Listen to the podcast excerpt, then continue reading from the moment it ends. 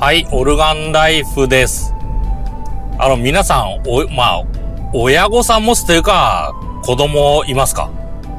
それまあ子供、まあ最初の頃は可愛い。ただ、当然どんどん成長してきますよね。それで成長すると、まあ賢くなっていく、賢くなっていく。またはそのために教えないといけない。まあそうなってくると、親の立場、場合によっては下がる場合があるんですよね。あの、学校で習ったこととか、まあ、どんどんわからなくなってくる。まあ、小学校高学年ぐらいの授業になってくると厳しいのかなってね。あの、親御さんとしては親の威厳がある。まあ、ただ子供としては、まあ、素直に、あれ？大人って頭悪いの？みたいな。あの、学校で習ったこと知らないじゃん？みたいな。なんか勉強やれやれとかいろいろ言ってる。勉強の大切さを解く。でも、その大切なものを知らないという、その、廃反したところ。そういうところが出てくる。あれおかしいじゃんみたいな。そうなってくるんですよね。あの、子供は、まあ、素直っていうか正直だから、それに対して反応しちゃう。まあ大人、まあそこで親御さんが覚えればいい。この自分のわからないことをもう一度覚えればいいんだけど、大体はやらない。やらないどころかおかしいっていう。あの、そういう人も時々いるみたい、いる、時々いるみたいですけど、まあ、子供の方が、この、いわゆる学校の勉強ということで関し、学校の勉強ということに関しては、まあ、賢いというか、上になる。まあ、これ、正直に、この親御さんたちがわからないというのを認めた方がいいですね。まあ、認めたくないっていう頑固なところがある。その頑固なところがあるんだったら頑固に、この、やろうよって。あの、勉強。わからなければ、この頑固を通すという意味で、覚えようよっていう。それができなきゃ、ごめんなさい。ちょっと忘れちゃった。うん、まあそこで、あの子供の時に勉強してなかったとかって言うと苦しいんですよね。あ、じゃあしなくていいじゃん。あの、しなくて、お父さん、お父さんお母さんみたいになれるんでしょって。あの、子供から見て、まっとうな生活してて、それ家族のいる生活、まあ、家の周り見ても別に不自由はしない。周りと比べて、貧乏で、貧乏であるわけじゃないし、まあ、あと、特段金持ちでもない。そういう状況、そういう状況を、この、勉強しないで通せるという、そういう理論が成れ、そういう理論が子供の中で成り立っちゃいますからね。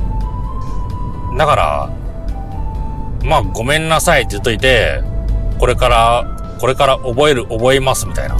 そんな感じで、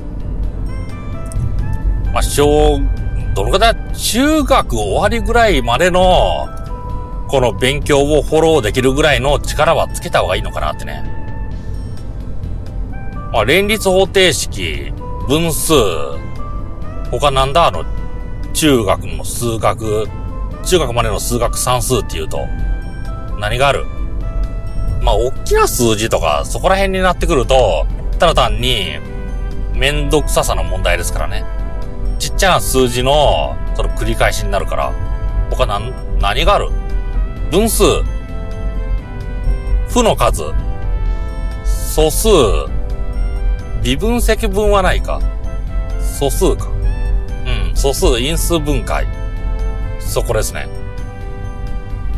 そういうところを、この、覚える必要があるのかなってね。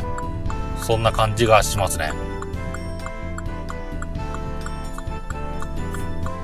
うん、あの、正直、子供が、子供とかお子さんが成長すると、学校の勉強難しくなります。ただ、できる限り、ついてってあげた方がいいのかなって思いますね。わからなきゃ、わからなきゃ本当勉強するみたいなね。まあ、子供が知ってることを、親、あの、当然親は知ってるよ。それで威厳が保てれば、まあ最高なんですよね。あの、体のデカさとか、あと、たまたま早く生まれたから、たま、たまたま早く生まれたからによる、その経、経済的な優位性。そういうところは苦しいんですよね。それは先に生まれてれば体も大きいし、力もあるし、あと、経済的な優位性も当然ある。まあ、それでかつ、それは当たり前だから置いといて、まあ、子供と子供が今習ってること、当然親御さんも習ってるはずだから、まあそんなのわかるよぐらいの、そのぐらいの力は身につけとくべきなのかなってね、そう考えますね。わからなければ教えてもらうみたいな。しっかり教科書読むみたいな。教科書読めば多分わかりますよ。意外にこのドキュメント、あの、ドキュメントを読む力ってついてますからね。小学校の時の教科書を貸してもらって読めば、この今やろうとしてるものが何者なのかっていうのがわかるはずですよ。一応算数、数学、学校で習うこと、何らかの道具ですからね。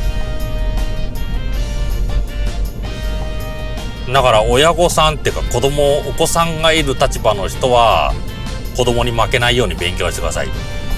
これ絶対勉強しないと子供すねますからね。馬鹿にされますからね。